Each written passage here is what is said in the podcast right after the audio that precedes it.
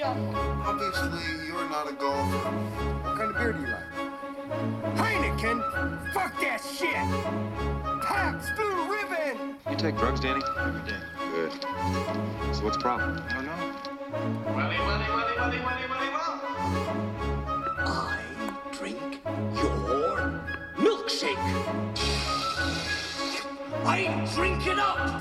Son of a bitch. Stole mine. You're a cantaloupe.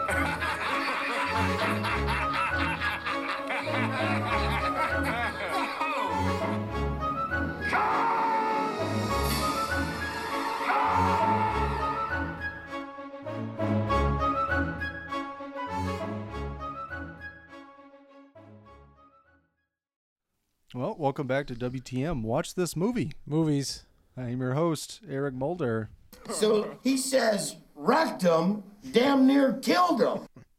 That's growing on me. Your girl's a little bit. There you go. Joining me today, Mr. Alex Jones. Yeah, yeah, yeah. Bap, bap. Beef jerky time. You want some beef jerky? Beef Jerky. Holler. I was looking for Trading Places the other day and just couldn't find it anywhere. You don't own it? I don't. That's why I Ooh. needed to buy it. Blu-ray. It's a Christmas must. I went to the Best Buy in Mall of America because they have, you know, a big selection. Mm-hmm. Not there. Barnes and Noble Mall of America, not there. Discland, used Blu-ray, not there. Really? Yeah, Used Cheapo. Blu-ray. yeah. Maybe they had a fresh one. I doubt it. They have like eight new DVD Blu-rays. They're always up at the front. like they don't have a new section. They just have these are new releases, and everything else is old and used. Yeah, that's true, I guess. And I went to Cheapo as well, and they didn't have it a used Blu-ray or a in their main selection like a new one. They didn't have one either. It's like fuck. I don't want to have to go disappointing. Well, that's Yeah. what it's come to with buying movies in person. because I went out. we were trying to just find your shitty movie Yeah. um, the other day. We had to order it online Oh, yeah. because we found one and we're like, well, we should be able to find that somewhere. Has major actors in it. Like maybe there'll be like a Christmas collection or some shit. Mhm. Nowhere. I called Discland even and checked Best Buy and Target and all kinds of shit. Nothing. I'm like, fucking A. it's becoming more and more difficult to like just, uh, I kind of want to watch that movie right now. And unless it's on Netflix, it's like you got to wait at least two days if you're a Prime member. I think Trading We're not Prime members anymore, so it's like a week. Yeah, I'm not in the mood in a week to watch it. Maybe. I think Trading Places is on Netflix right now. I'm not sure, Might be. but anyways, because I went out, I was like, okay, this is like last Friday or whatever, last weekend sometime. I was like, all right, Mhm. I want to get Beverly Hills Cop, Trading Places, and then Eddie Murphy night. That's what I was feeling. I was able to get Beverly Hills Cop at Best Buy Blu-ray. Yeah. It's always in that bin, seven or six bucks Blu-ray. Beverly Hills Cop. Mm-hmm. Oh, yeah. It has yeah, decent is. special features. Yep. So I've looked around for like special editions and no dice. Yeah.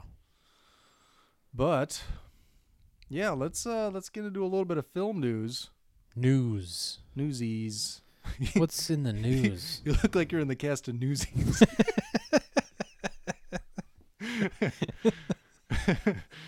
oh. How about Mr. Tarantino and Star Trek? QT. Let's just get into it. Cutie So, Bop. Last week, um, people have been wondering what's going on with Star Trek Four. Like, hey, we got all. I mean, I was not. I didn't care. I didn't even remember when the last one came out. well, Star Trek fans have been, myself included. Get over it. The show's been on for fucking ever. Can we move on? Just kidding. Just like Batman, just uh, it's fucking old. Okay, enough Batmans. Um, so I mean, they they kind of still have all the actors lined up except for Chekov, of course, because um, Who? well, the guy who played Chekov passed Okay. away. Um, fuck, what's his name? He's in uh, Green Room and Brain Fart. You want to just look it up real quick? But yeah, the whole cast is still kind of like, yeah, we're kind of moving forward. We're gonna have a thinking about having a movie, but there hasn't really been any movement, like no director attached, no script. Well, there was a bombshell report last week that Tarantino met with uh, Paramount executives and J.J. Abrams. That's the rumor. and he pitched him an idea he had for a Star Trek movie. And I know one of the requirements he had that if they made this movie, it had to be rated R. And apparently, Paramount was so blown away by the idea that they agreed to do it right away, pretty much. And so, tentatively, we're going to be getting a Star Trek movie that's rated R, possibly directed by Tarantino, which is fucking nuts. That's pretty wild. Now, some pe- some people worry, like, like I told my dad, and he's like, "So it's just gonna be a bunch of dialogue in the ship now, or what?" like he likes Tarantino. What a great but, synopsis by your dad. I love it. but I was like, well, that's also what Star Trek is. Is a bunch of people talking on the bridge and there's shit blowing up outside. Right. I mean, obviously there's more action to that. I mean, they Yeah. go down on the planets and things like that, interact with planetary folk. Mm-hmm. But because this reminds me of a report, but is the early early aughts when uh, people were speculating that Tarantino was going to do a Bond movie. Uh, he's been a huge Bond fan his whole life, and he expressed a lot of interest in doing one. And people were kind of worried, like, you know, this is like right around Kill Bill time. So you make a Bond movie, it's that's not going to look like a Bond movie. It's going to look like you know Pulp Fiction or you know something like that. Yeah. And he said he would be very traditional with it. It would be a Bond story. He wouldn't like I'm sure he'd you know beef up the dialogue a bunch. But Yeah, I guess I wouldn't worry about him taking over a, you know, founded story and thinking Mhm. he's gonna turn it into Django or Pulp Fiction or something. He created all those, so it's like that's Mhm. his universe. I don't think he would try to force something on a different one. I guess I'd never worried about that. yeah. I think he would I think he would consider it like offensive if he Right. changed a bunch of stuff cuz it's like He's it's all what if- about paying homage to shit, Mhm. so I don't think he would come into Star Trek or James Bond and think like he knows better. He's gonna change it up or something like that. He Yeah, probably would go overboard with probably the amount of references and shit from Mhm. older ones. Uh, Yeah, that's why I was like, "Oh, you should you got to watch the original series now to get all the references he's going to pump in there." it's only 3 seasons. I'm not watching. I, I did hear like I. Sam read that he was he made a comment years ago um that said if he if he were to take over Star Trek he would actually there was one episode in the original series that he would take the episode and turn it into a full length movie Hmm. or something like that. That's what his plan is. Is that true? Um, there isn't really any details about what, what the story would entail. at all. Okay. She had read an article that said he made some comment like that years Mhm. ago. So they're thinking, oh, is that what he's going to try and do or something? I mean, like obviously not a surprise me. complete replication, but It would maybe also, I have no idea. It also kind of fit with their current storyline because in the new Star Trek movies, they have that messed up timeline. It's like they're reliving everything in the old series and movies, but in a different way. Yeah, I wouldn't say they messed up the timeline; they just changed it, and so it kind of allows them to do a lot of different things. If they want to do like a remake, or if they want to go off in a whole new direction, they're kind of they got their bases covered. yeah, Yeah, it's very exciting. I think I think it'd be really great to see Tarantino direct a franchise that he's really passionate about. it'd be cool. Because it's Even though like I'm not a heavy into Star Trek, I'd Mhm. be interested to see his take on it. yeah, it's kind of like if uh, I mean the Man with No Name trilogy isn't really a trilogy. It it is, but Doesn't you can argue that tied. he's a different character in each movie, and Right. they aren't really tied together at all. Yeah. in Well, any the fucking the one villain is two different villains Yeah, within the trilogy. So Uh-huh. yeah, and the other guy is a villain and a good guy. yeah, He's a good guy and then a villain. I should say. yeah, yeah. second and third. Lee Van Cleef. Well, he's Um, bad. Not full blown villain. I just got done watching the full trilogy yeah. again. See, isn't it better as it goes along? Third is the best. Second's Uh, second best. For you know, so I actually I thought best. I asked you before I finished the third one. Uh, I would say second, third, first is how Oh, I so like you li- them. your second is a favorite for you, huh? I think so. You I like the second a lot. I like Van Cleef's character uh in that one better than in Good, Bad, and the Ugly. I think, and I liked it so much. I think it, that's what kind of topped it. I think you just like the music and the rape. The fucking little duel at the end. This baller. There's a duel at- in the end of all of them. Yeah, it's just way baller. In the second one. Uh, but yeah, I think um, yeah, people shouldn't be worried about Tarantino fucking up Star Trek. I mean, the fans were pissed off. I mean, like the, the hardcore Trekkies were pissed off at the first two new ones. They liked the, by and large, they liked the third one, Star Trek Beyond. But So didn't he say he was going to be done after so many movies? yes, So does this count? see that that's that's, the main part problem. that I don't like. It's So I- not it would be- clear. right, it's not clear if he's just taking this on as kind of well fucking they went for it.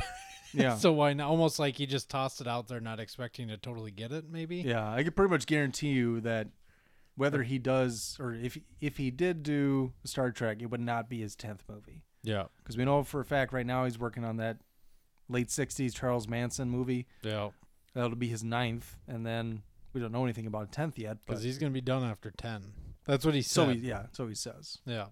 And every once in a while, he's you know put a little breadcrumb out there, like, well, you know, you never say never. You know, things can change, Mhm. but I think at least he would quit for a while. Yeah. Not like Steven Soderbergh, where like I'm retired, and then two weeks later, well, I'm going to direct this now. I got bored. well, this is a TV series, so this is different. And then, well, now you're just doing a fucking movie again. So make up your fucking mind.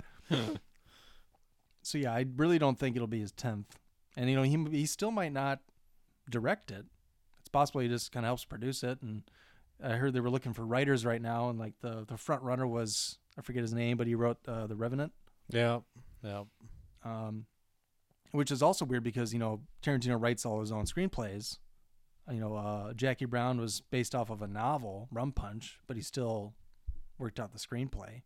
However, you know he's known in movies throughout the '90s to he's known to have worked on a bunch of films and been uncredited with you know doctoring their scripts. Like uh, Crimson Tide was one, The Rock was another where he they hired him to come in and you know spruce up the dialogue a little bit. Yeah. And so I mean this is his idea, so I'm sure the writers are going to take his idea, flesh it out, and he'll come in and probably change certain things or dialogue or Mhm. add whatever he wants. I'm sure it'll be pretty collaborative, but yeah, that's pretty big fucking news Pretty on the interesting. Tarantino front. Yep. Revenant writer Mark Smith. Mark Smith. Seems too generic. I thought I'd remember something else. You know his brother John? No, I don't. John Jay? No. John Jacob? Jingleheimer? Yeah, I forgot the jingle part. I just remembered Heimer. All right. Um, God, there was something else in the news. What's in the news, Jones? You got something? What's in the news? Uh, no, I actually I didn't really have anything. I wasn't prepared to talk about film news. Oh, I was gonna bring up that uh, I did see on read an article the other day. I tweeted about it, or I retweeted the article, one of the two. They are finally coming out with a Friday the Thirteenth Blu-ray set again Dope. because we talked about it in the past. It would, there used to be one Need to buy it. for like I don't know a year or two, and then they kind of took it off the shelves. Mm-hmm. Well, so they come out with a new box set. Only problem is it's only the first eight movies. What? I, I forget where they end. Eight is Jason Takes Manhattan. What's after that? Then the remake. No, Jason Goes to Hell would be nine.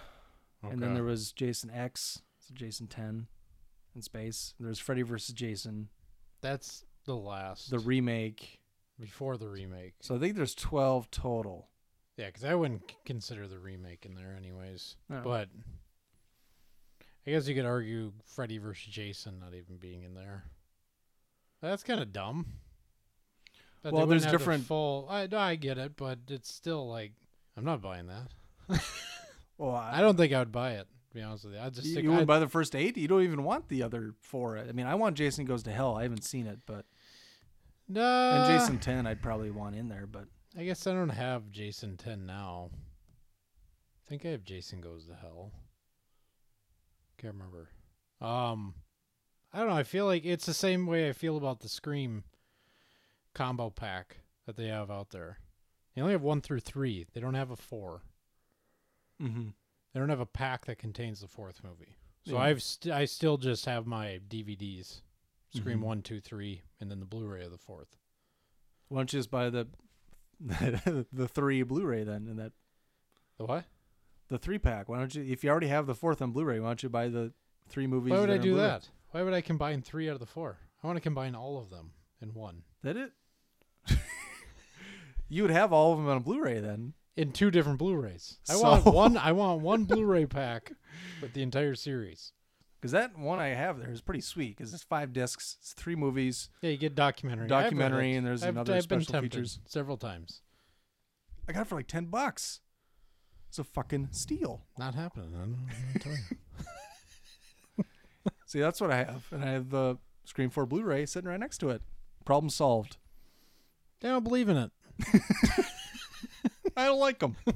I did get all the saws. Uh, how much did that cost? That was like a ten dollar pack. All of them. when did you buy these? like a year or so ago. and I went I literally went over to the the movie case and I took all my fucking Saw blue DVD copies, threw them in the trash, and put in this little one. I was like, sweet, because I don't give a fuck about most of them. First, second, third's okay. Uh, after that, I don't care.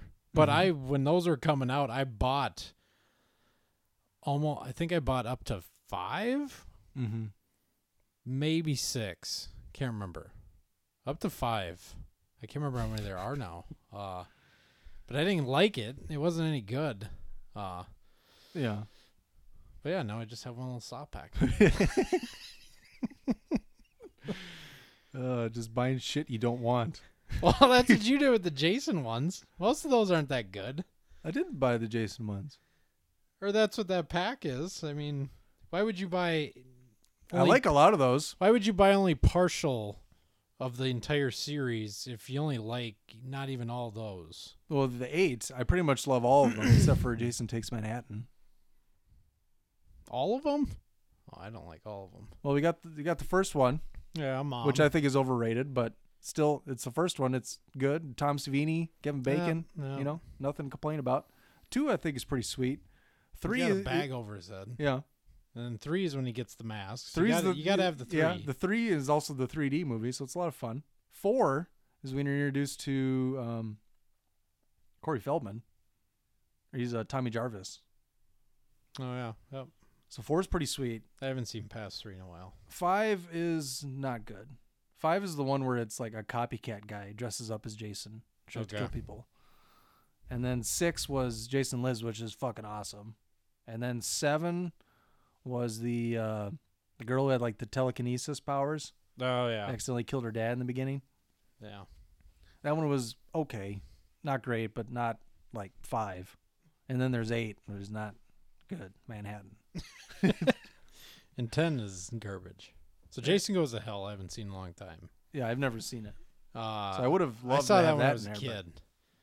So I think that's the one where they're doing it in the tent. The girl gets stabbed from behind while she's doing it with the guy. I Mhm. think that Jason Goes to Hell. I saw that in Colorado Springs when I was like six. Uh, yeah, and then Jason X. I, I used to see Jason X on USA Network during the summer. They just played a lot. Then over time, it changed to Jason vs. Freddy. That's actually the only place I've seen Jason vs. Freddy was on the USA Network. Hmm. I've never watched it not off of TV.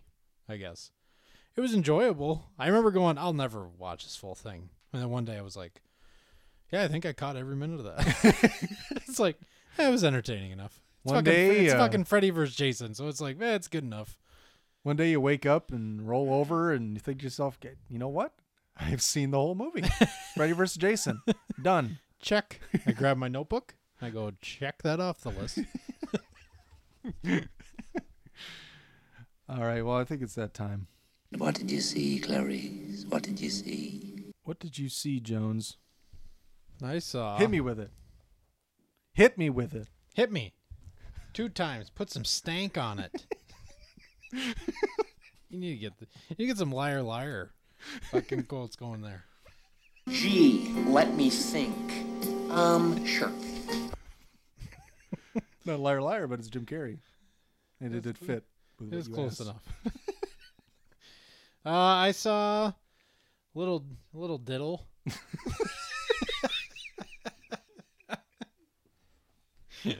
little diddle bop called uh, Wind Bojack River. and Diane. It's uh, Wind River. Came out this year. Uh, you've talked about it. I believe you've rated it. Mm-hmm. Um, but I'll give a little synopsis. Veteran tracker with the Fish and Wildlife Service helps to investigate the murder of a young Native American woman and uses the case as a means to investigate his own daughter's death. I kind of summarized that last part because I just got three dots on the little IMDb app. Uh, You want to get the mic just a little bit closer? how we how we sounding? Good. Do I got to repeat myself? So it's just you were just talking away from the microphone. I'm a Like wild, your skin I'm is hanging off your bones. You're mumbling there. I'm a wild stallion, dude. All right.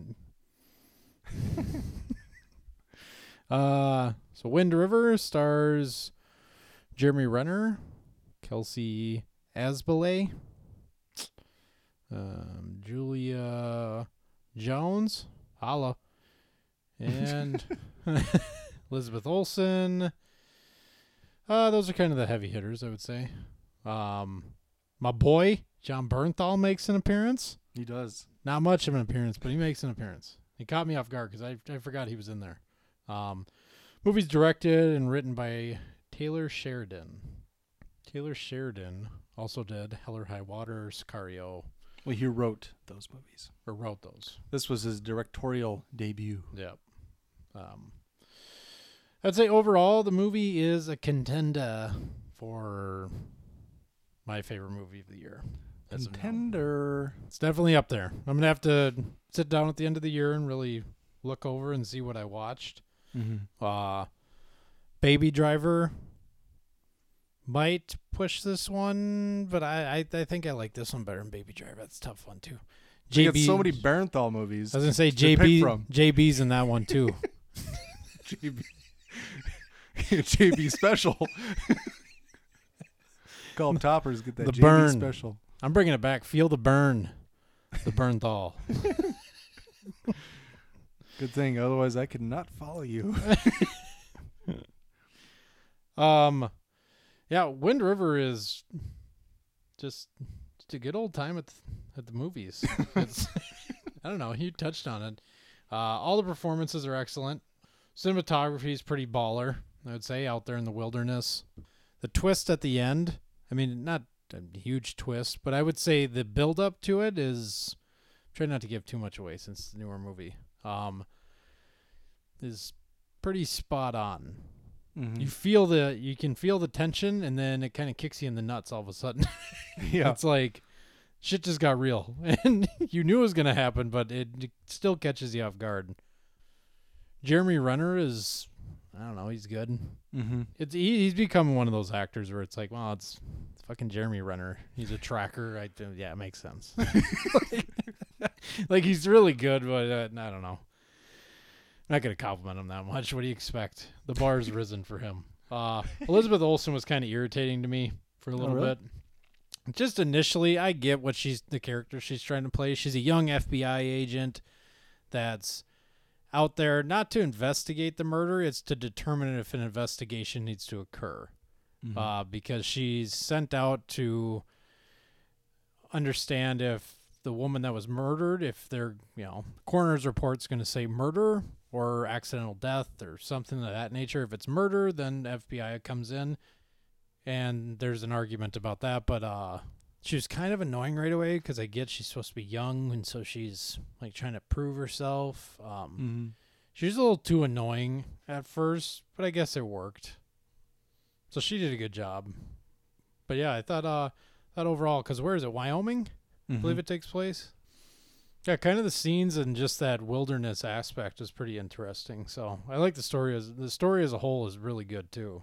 And I did enjoy that the I'll spoil the one thing.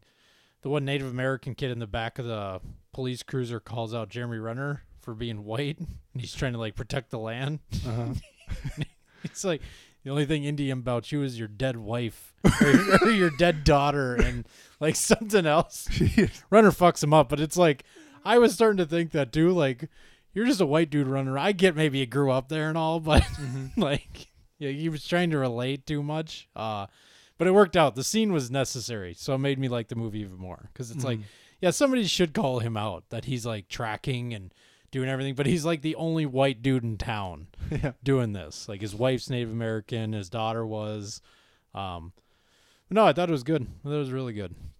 So yeah, it could be could be my tops Yeah. for best pick of the year. Right now, it's in my top three, along with uh, Br- uh, Blade Runner 2049. Yeah, I gotta see that one. And uh, oh, uh, it comes at night. Yep, that was the other one. Because right now, this Baby Driver and It Comes at Night are Interchangeable. or- yeah, they're all pretty close, and it really is a mood thing too, where it's like Wind River is just excellent. Baby Driver is a lot of fun, Mhm. and I love the music, so that always catches me. Uh, but It Comes at Night was pretty good. That's what I got. Would you rank this one? I gave it a soonish knocking on the door of a ASAP. So it's soonish right now. Yeah. I'll revisit it at the end of the year, Mm-hmm. depending on where it is on the list. Maybe I'll bump it up to an ASAP next year, type of thing. Yeah, I'd say soonish. Mm-hmm. Yeah. It'd be kind of hard for me to put up to an ASAP. Not that it I don't know if I could. I think it in just- ASAP. it executes everything perfectly, right. but maybe it's just you know maybe the level of difficulty I guess for this type of film isn't as high as maybe another Yeah. film. If you kind of get what I'm saying. No, I I feel the exact same way. It's really good, really really good, and like you said, it was put together really well. Um, I don't know. I, j- I don't know if I could put it in the ASAP category though. Yeah, It's not, that's a it's problem not like that groundbreaking. hmm I don't know. It didn't change my perception. It was just like it. I would compare it to Hell or High Water. It was like it did fucking really good. Did we put Hell or High Water? That's a soonish. I don't know if we've rated that yeah, one. Maybe. soonish. But right, there's I would never call Hell or High Water an ASAP. Over time, maybe I don't know. Mhm. Could change your mind. That's the thing. Like these movies that there's a bunch of them where we were like, well, we can't really find flaws in them. Mm-hmm. So it's pretty much like in our eyes, it's pretty much a perfect movie. Yeah, Well, then why wasn't it ASAP? It's like, well, I don't know. I guess the level of difficulty, or there's a bunch of factors that come into it, it's also there's it's also a feel I think sometimes Yeah. too where it's like God, it was really good, but and it's a silly rating system that we fucking made up. So that it's our fucking site. So make Yeah. your own. what have you hmm. seen? Well, I'll tell you after, you know what? Let's just revisit the ratings again. Watch this movie ASAP is the best of the best. Top, Tops, top notch. tippy tops. Legendary, iconic films or movies that push the boundaries, things like that. Do you have the site up? Do I what? Do you have the site up? No. Am I looking at our website right now? Well, I was gonna say you could rattle off a couple to give an idea. Uh, WTM Soonish is next step down, which is, yeah, these movies are top notch as well. Just couldn't quite get to the ASAP category. Maybe they're trying to get there, maybe not. But these are great films that you should see as almost as soon as possible. That's why we say soonish. Soonish. And watch this movie eventually is pretty much our standard stamp of approval. And uh, we think that you should see that movie eventually. If it's currently in theaters, we suggest you go see it in the theaters, even though we say eventually. Yep. But yeah, that's kind of our stamp of approval. And then we get to Last Resort, which is there's some movies in the Last Resort category that you and I both like a lot, even in some cases. Usually comedies where it's there's some funny lines in there or something or other. Yeah. It'd be like revisiting type Ace of thing. Ven- But like we have Ace Ventura when nature calls. mhm. Uh, American Pie Two. Another Forty Eight Hours. Like those are Mm. all good movies. Like are they're fun movies, fun to Yeah. watch. But yeah, they're just not up to the other levels. Mhm. and then Never is WTM Never is pretty much just don't watch that movie. And those we come across usually not intentionally, I would Mhm. say. Very rarely. It's usually we don't we we don't try to rate movies that are we don't actively try to rate movies as dog shit. We're Mhm. trying to talk about movies we really like. Uh but occasionally we watch a movie hoping for something better and it ends up being never. Essentially. Mm-hmm. I mean, I think that's what the majority of these are. I mean, you might have thrown some on here that we'd seen in the past, like War Machine I talked about before Mm-hmm. that I saw. I didn't even finish. Uh, that came out this year. That was one that I had high hopes for, and I watched. It was like I nobody needs to see it. Mhm. It's just not worthwhile to even watch. So yeah. Um, so yeah, it's kind of a you can think of it if it's easier to think of it as a one through five, almost like a five star rating system. You can go with that, but we don't call it that. So you don't. So you don't call it it either. He's being nice. Don't do it. all right, let's get into what I saw. I saw the Disaster Artist. Roro just came out in limited release, about to go wide. Directed by James Franco, starring James Franco as Tommy Wiseau, Dave Franco as Greg Sestero, uh, Ari Graynor, Seth Rogen, Alison Brie, Paul Scheer, Zac Efron, Josh Hutcherson, Jason Mantzoukas, Nathan Fielder, who is Nathan for you. Yeah. yeah. Okay. Sharon Stone. Yeah, there's a bunch of people in here. All right. Storyline.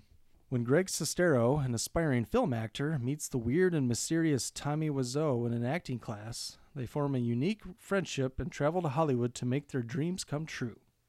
So, this is based off of a book called The Disaster Artist, written by Greg Sestero, who was in a movie called The Room that was made by Tommy Wiseau. And this book is all about the making of, kind of behind the scenes, his relationship with Tommy, because they were very close friends and remain friends to this day. So the movie is obviously based off the book, and it's kind of it's that story. It's the Franco brothers are the two leads. James Franco is Tommy, and Dave Franco plays Greg. So kind of goes through their early friendship, and then when they start making the room. And the room is, if you haven't heard, it's a big cult phenomenon film. It's considered the worst movie ever. It's kind of its I don't know. I guess that's like the stock response people have for it when you ask, "Oh, what is it? What is it?" Oh, it's just the worst movie ever. Oh, okay. Yeah. Uptown Theater in Minneapolis plays it once a month at midnight. Yep. Yeah. Last Friday of every month. Other theaters will show it sometimes. Yeah, because it's that quintessential midnight cult crap fun movie kind Mhm. of thing. Yeah. Yep.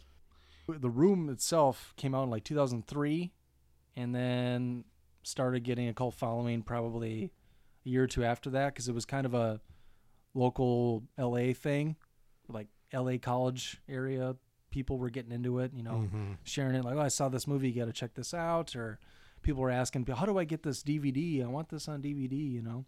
Story itself is the movie The Room. Basically about a love triangle, but that's not really that important because the whole movie is just a complete mess. But uh, this film, The Disaster Artist, was phenomenal. James Franco was incredible. Uh, I've met Tommy Wiseau, and Franco nailed it. And Wiseau in person is also pretty similar to what you see on the screen. Did you say you met him? Mm-hmm. Oh, did he come to? Yeah, he came and did a Q&A for the screening. I met Oh, him. okay. I met him and Greg Sestero, who Ah. wrote the book. And he is, I don't know, I kind of want to talk about it almost on a separate episode. Mm-hmm. We talk about the room, maybe, maybe at the year end Yeah. episode, that type of thing. Get into more Tommy stuff, but he is, I always describe him in one word, aloof. He is fucking aloof as shit. What does that mean? He does not know what. Why don't you look up the definition? he just does not know what's going on. He is oblivious to sometimes other people's thoughts and words. He's a little background on Tommy is no one knows where he's from or how old he is or where he got his money, and that's to this day nobody knows those those questions. Aloof, not friendly or forthcoming, cool and distant. Aloof? That's aloof. I've been saying it wrong. They were courteous, not f- but faintly aloof. It's Hmm. example sentence of how to use it. Well, Distant, Technically- detached, unfriendly, antisocial, unsociable, avoidant, remote. Well, that actually does describe Tommy to a certain extent, especially watching the Disaster Artists, um, or if you've kind of seen him. I mean, he was friendly to me, Mm-hmm. um, but he's just the guy's oblivious to most things. He's a foreigner. He has a uh, an accent, um, but he would try to play it off like he was from Louisiana. It's like, Well, he's from New Orleans, right? No. Well, that's what that's what old Franco said on O'Brien last night. yeah. I saw him talking. He said he's from New Orleans. Yeah. That's that's that's in the movie too. So he's not. he- no, he's not from New Orleans. Where's he from? Nobody knows. No. what? Not even you Franco. You can look it up. No, you can't. People have tried to ask him interviews. He'll end the interview. It's a very touchy subject. He just lies or he'll end the conversation. He won't tell anybody where he's from.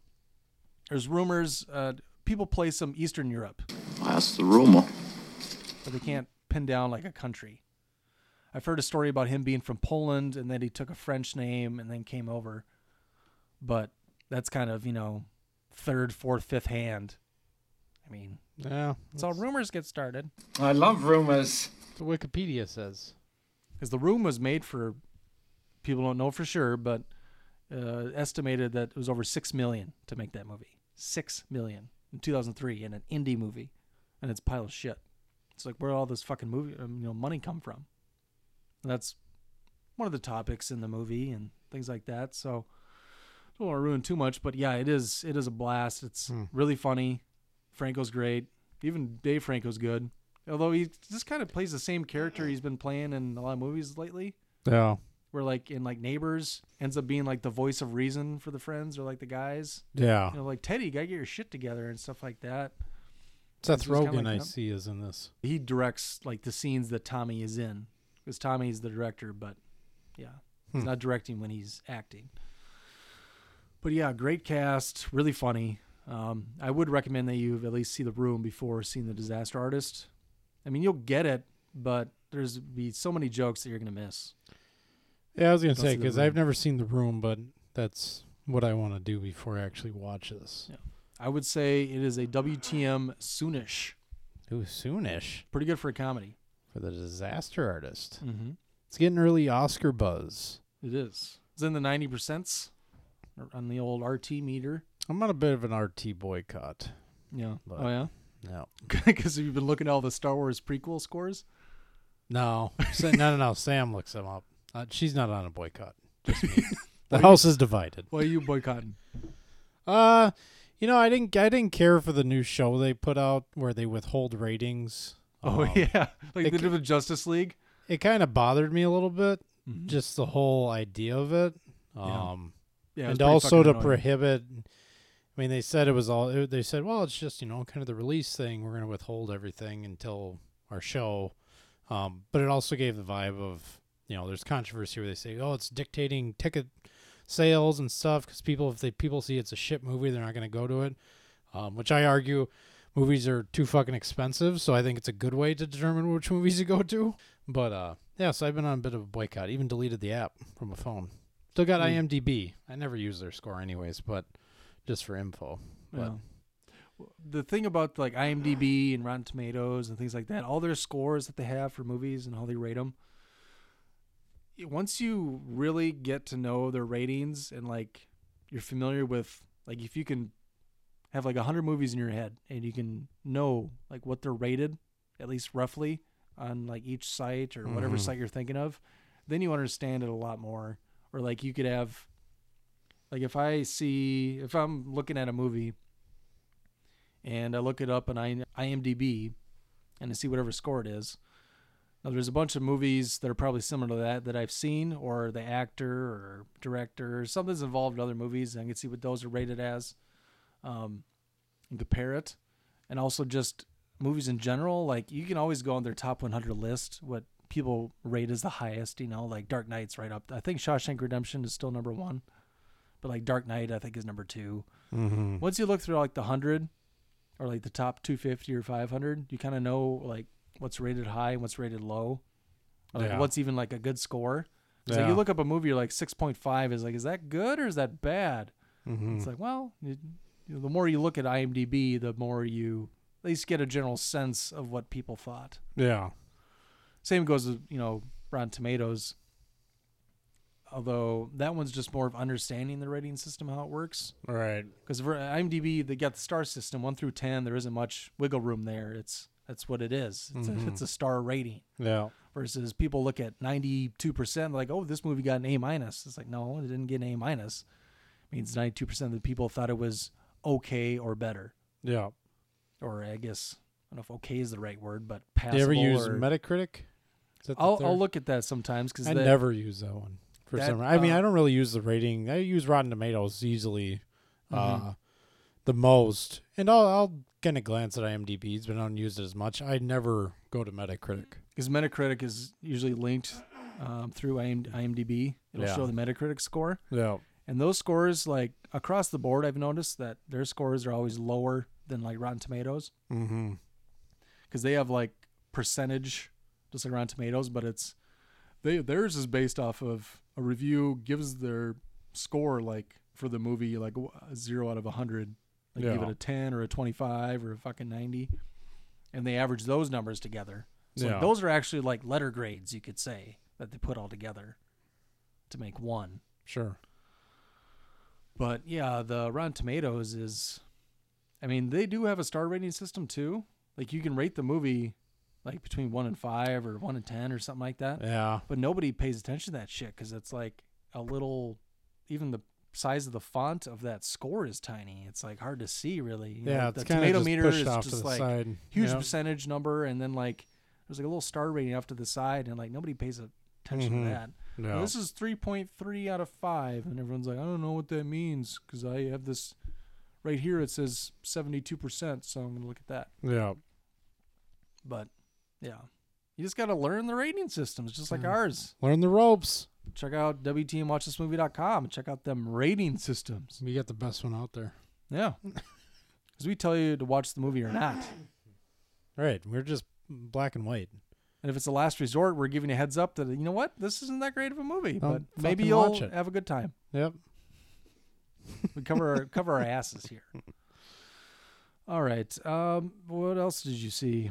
I, I, think saw I got one more. So, I saw a real doozy of a so you know we're in the Christmas season. ooh, So at the Jones household, we watch Christmas movies all month long. So classics. Well, movies Sam had seen that I had not. Um, 2004's. Not Flash Gordon, uh, but 2004's The Polar Express. So, Polar Express on Christmas Eve, a young boy embarks on a magical adventure to the North Pole on the Polar Express while learning about friendship, bravery, and the spirit of Christmas. mm. Sounds like a real, you know, recipe for excellent Christmas movie. Everybody might believe this. Uh, directed by Robert Zemeckis. You know, he did Forrest Gump. So Tom Hanks plays, I think, like three or four animated characters in here. He does the Mhm. voice for him. Stars Tom Hanks, Chris Coppola, Michael Jeter, Leslie Zemeckis apparently is a character. Um, I think those are kind of the big ones. It's an animated movie, so it's you're hearing their voices. Um, the train, not train conductor, I guess. I don't know what you'd call him. The guy who yells at each stop and walks up and down the train. I'd always just, engineer. I, I would, like, if I Helper. was sitting on there on the bus or on the on the train, I'd be like, that's a conductor. Right. It's probably not the right term, but that's what I'd say. So he's actually drawn to look like Tom Hanks. Um, but outside of that, it doesn't matter. He's running shit. He's running shit. Uh, I give old Polar Express a WTM last resort. Ooh, yeah. We talked bef- before the show. You were thinking maybe never. Yeah, uh, because it's Christmas, it's animated, it's supposed to be a kids movie. I'll I'll bump it up from a never to a last resort. There are so many other movies to watch at Christmas that kids can watch too. This is rated G. You read the Uh, book? Polar Express? Yeah, No. it's based off of a book. Yeah, I assumed so. Um, I don't think so. Maybe as a really I read it kid. as a kid. You Lindy, fucking asshole. You might really like it. I thought it was a real piece of work. so the animation's great. Story's kind of a downer. uh, there's some animated parts that are almost creepy to me. One of the girls, the main girl in it, the first time you see her, she's like hunched over on the Polar Express looking at the boy and just kind of like rocking a little bit back and forth. It weirded me out. I was like, what's she doing? Like, why Mhm. does it look so creepy? It's supposed to be kind of a fun kids movie. So there were a few scenes where it was like the animation was too much for me. Like I, I don't know. It almost felt like it wasn't sure what it wanted to do. Animation's very cool, by the way. I mean, the way it was drawn or whatever they did to it, I didn't read up on it, so it looks really good.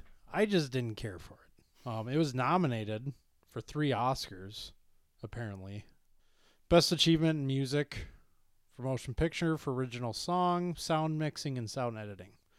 So kind of the redhead stepchildren of Oscar nomination. I'm just kidding. So Uh, offensive. I just didn't- Redheads everywhere. I didn't like this that much. Uh, yeah, I, it's a last resort, so I don't have much else to say about it, other Okay. than you don't really need to watch it. All right. I saw another new film. It just came out in theaters not too long ago. Three billboards outside Ebbing, Missouri. Hot dog. Kind of a kind of a mouthful of a title there, right? It's a doozy. It's a There's diddle a, there's a comma in there. You don't see too many titles with commas. iRobot,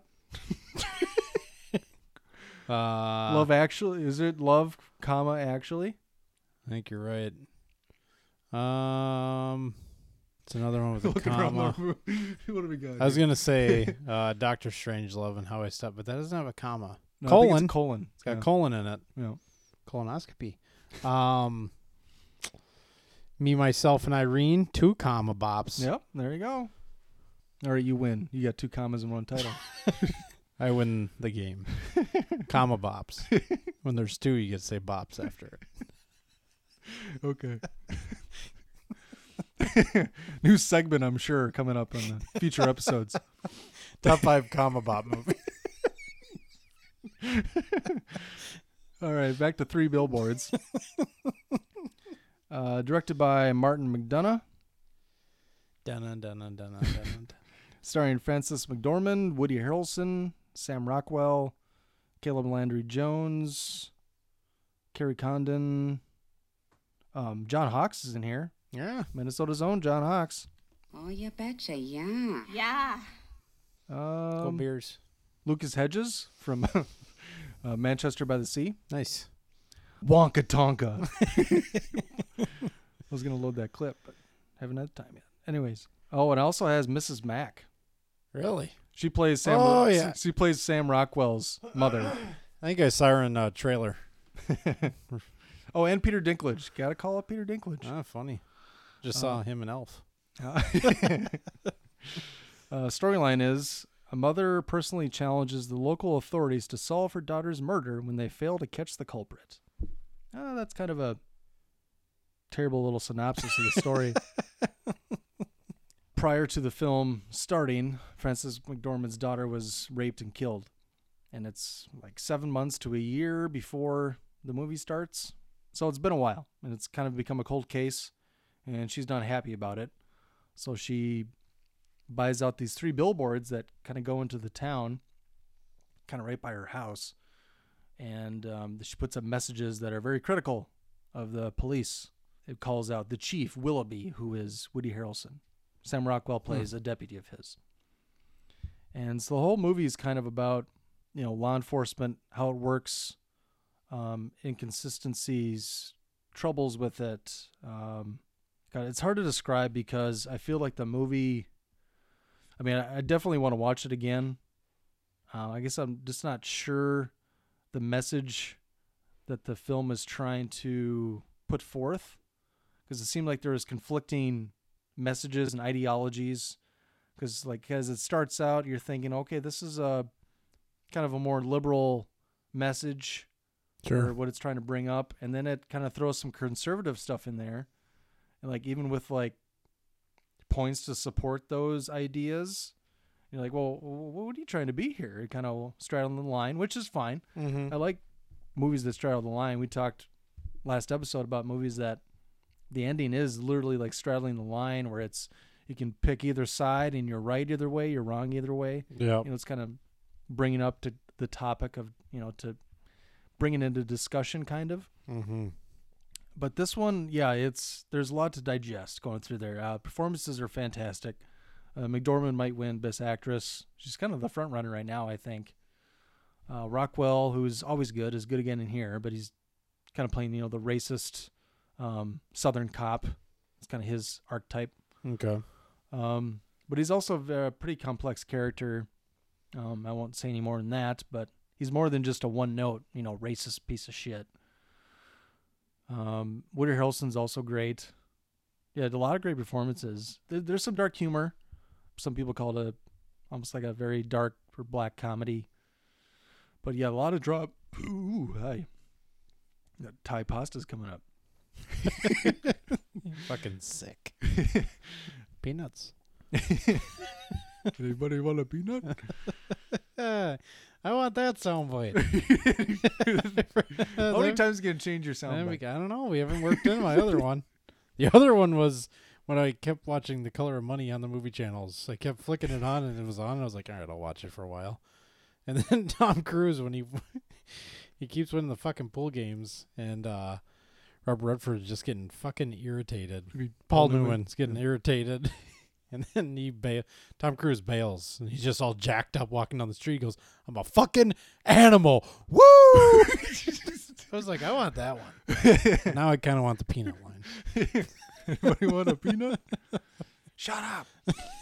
All right, be uh, back to three billboards. Um, I would right now. I'll give it a. I don't even know what to give it. It's an at least and eventually, because I think you should see it. I think it's a movie people should see. Mm-hmm. Um, maybe I'd give it a soonish, especially with the performances. Okay. I can always knock it down if I want to. But I mean, this is a big awards contender. It's heavy subject matter and is a very complex matter. Mhm. Talking about law enforcement and justice and the procedures of a case, uh, Okay. murder, specifically murder case or in cases in general, and how they're carried out, people behind them, things like that. So there's a lot to go through here. So yeah, demands more than one viewing. Although also the Martin McDonagh, he did uh, he directed In Bruges and Seven Psychopaths, Sam, Ro- Sam yeah. Mm-hmm. Rockwell's in Seven Psychopaths. and Yeah. so is Woody Harrelson, I think. Because I haven't, I haven't I seen remember. Seven Psychopaths, I'd have. but I've seen In. Bruges, and I'd heard so much over the years. In Bruges, so fucking great. Yeah. dark comedy. You got to see that. It's fucking great. And I bought it. I think at cheapo or Disland or something. Like used Blu-ray. And I watched it. I was disappointed. I was like, this. But I think it's like I, I'd, I'd watch it again. Yeah. Like maybe I was just missing something, or you know, wasn't in the right mood to get that type of a movie. Yeah. But I was just like, I don't think he has a centralized focus when he's like making these, or at least that movie in Bruges. So I thought, well, maybe that's a little bit of what's going on here, where everything's kind of like, I guess it isn't focused or, or like a centralized idea, or his message wasn't necessarily clear, like what he was trying to say. Mm-hmm. And that's all I kind of felt here. I'm like, is he trying to tell me this is good or bad, or this is good or bad, or what? Sure. You know. So yeah, I would say it's go out and see it. Performances alone are worth it, but yeah, it's definitely something to think about. So I'll probably revisit it again. See if it makes the top ten list before our before the Oscars. Yeah. Because Golden Globe nominated picture. Mm-hmm. Wind River? No, I don't think so. Uh yeah, I don't think it was nominated. Yeah. But Franco was for a disaster artist. Yep. Disaster artist was for you know musical or comedy. Mm-hmm. But yeah, maybe we could talk a lot about the Golden Globes and how much they fucking suck. But They're goofy Just not worth it. categories. Yep. Hollywood Foreign Press, no one gives a shit about you. Maybe we give out our own awards next year. other countries, I'm sure when they look at the Oscars, like I'm sure a lot of people like watching the Oscars or are interested, and some of them are just you know, oh, it's just Americans, you know, jerking each other off and blah blah blah. Their movies Mhm. aren't as great, you know. Hollywood films, they're a lot, they're very flawed, you know, all about the money, things like that. But it's like okay, you take that and let's replace everyone voting for that with foreign critics, you know, foreign press. It's the Hollywood Foreign Press Association that does the Golden Globes. Yeah. So it's a bunch of foreign press people that vote for this shit. Mm-hmm. And you could say, well, they, they have, you know, they can vote. They're movie critics. They write about movies, so they can do that. But yeah, the uh, remember when The Tourist was nominated for Best Picture? Yeah. Angelina Jolie and Johnny Depp. They even thought it was dumb. Yeah, they were not happy to be there. That doesn't make any sense. So they were nominated. Just Hollywood Foreign Press wanted them at the ceremony, so they Yeah. nominated the fucking movie. So like Um, that stuff like that. I mean, that's not in a book proven, but that's what fucking happened. yeah, It's pretty easy to read between the lines. yeah. And when the shit like that happens, they lose all credibility. Mm-hmm. So I mean, I rarely watch Golden Globes at all. I probably won't again this year. I'll I'll see who won. But like the next day, I might look at the winners, but that's about it. Yeah, I usually don't watch them. I did when I was a kid because my mom watched most of those major award shows, so then I would watch it. Uh, but I don't watch the Golden Globes start Yeah. to finish. I'd be I'll more maybe interest- flick it on, and if something's on that I'm curious about, I'll leave it. But that's kind of it. But usually I'm checking them after it's over, just curious Mm-hmm. what won. But I'd be more Yeah. interested in like the SAG Awards or something like that. yeah, like the SAG Awards is another one that I don't watch it at all. Mm-hmm. but probably would be more interested in it just given who's voting on it. Mhm. Screen Actors Guild, so all the writers, directors, movie star like it's peer. It's like peer awards essentially. So it's kind of like I'd be I'd be more interested in that, I guess, Mm-hmm. than probably should be more interested in that than even the Oscars to be honest with you, but you're not because Yeah. it premieres on TBS and nobody cares about it. But Yep. whatever. All right. Uh, anything else you want to bring up on the show? Uh, well, so we're we're doing our annual Christmas movie exchange, That we are. and we're adding in a little matinee viewing of the new Star Wars. Yep. Seen Star Wars Saturday afternoon. So maybe the next podcast we'll have a little Yep. little rundown of what we think of the new Star Wars. And I'm running through me and Sam running through all the fucking Star Wars that have come out before this new one. And they're just con- rough they're just, time. They're just confirming all beliefs that the first three are just terrible. I haven't seen the third one ever in my life. I'm pretty sure. Oh, really? I don't think I've ever seen it. I don't even know if I've seen most of the second one So until you watched it tonight, though, right? Yeah. I have fun with So that. Third It's one a- is actually the best of the three, but well, it it can't, doesn't it can't get much. any worse than Yeah. the first two. Those are so bad. And I had a moment last night where I was laying on the floor watching it upside down because I told Sam maybe it would be better if I was upside down. Uh, she goes, "You're weird," uh, but I started to get irritated, and I told her, you know, if I w- if I was like a teenager when Star Wars came out, like Episode four, five, six, uh, when those came out, and you know, people fucking loved them. And teenagers, you know, if you're a teenager, you're really into Star Wars when it came out, and then you got older, and then in 1999 they released Episode one. And that's what they came up with. I would be so fucking pissed. I was irritated last night, and I'm not even that big of a Star Wars fan. I like it, uh, but I wasn't even diehard as a kid. I didn't like love it. Um, I'd be so irritated by these first three episodes that they just butchered the backstory, essentially of Darth Vader and Luke and Leia. It's just such a terrible job. so much CG. It was like 1999 came and they went, "We just discovered CGI. We must put it everywhere." everywhere. Yeah, Jake Lloyd and Fucking Jake Lloyd. Hayden Christensen ruined that franchise more than Jar Jar. I, say. agree. Yeah, Jar Jar was terrible. Um, but Jake Lloyd was atrocious. Um, I At least call- you could say like as a kid, like maybe I'd like Jar Jar. It'd be, be fine if like you're a little yeah, kid. Yeah, he Jake did- Lloyd. Nobody likes Jake Lloyd. Arnie. Jingle all the way, dude. right.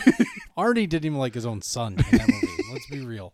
Uh, I called Sam. Hayden Christensen is so goddamn whiny in the second one that it's ridiculous. He's supposed to be angry, Darth Vader, not whiny as fuck. Not emo. oh my god. Sam was leaving for work today and she's whining that she had to go to work. And I go, You're kind of reminding me of Hayden Christensen. She's like, oh, you seen Shattered Glass though, right? right. well, I, I asked her. I've I- never seen that. Well, I asked her. I go, was it? He was like a big name. Like girls thought he was so cute and attractive, like and for a period of time. And she confirmed it. She said when she was younger, she's like, "Oh, I loved Hayden Christensen. I thought he was so cute and whatever."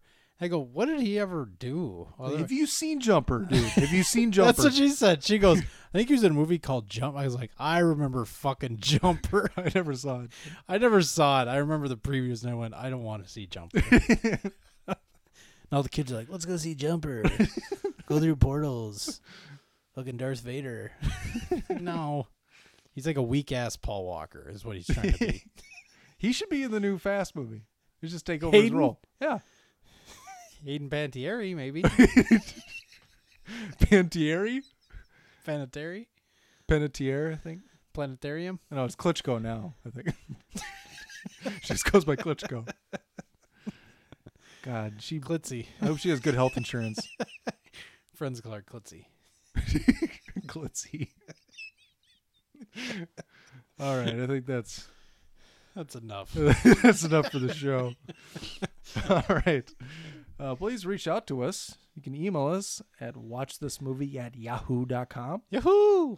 Yahoo! Check out our website at WTMWatchThisMovie.com. Follow us on Twitter at WatchThis underscore movie. And uh, please rate and review on iTunes and or Stitcher. Subscribe, listen, download, do whatever. Yep. All right, we'll check you later. Guess we'll see you around. All right, check you later. Bye. Wait, man, why are you always such a dork, man? What are you talking about? Check you later. Check you later. Hey, man, get off my case.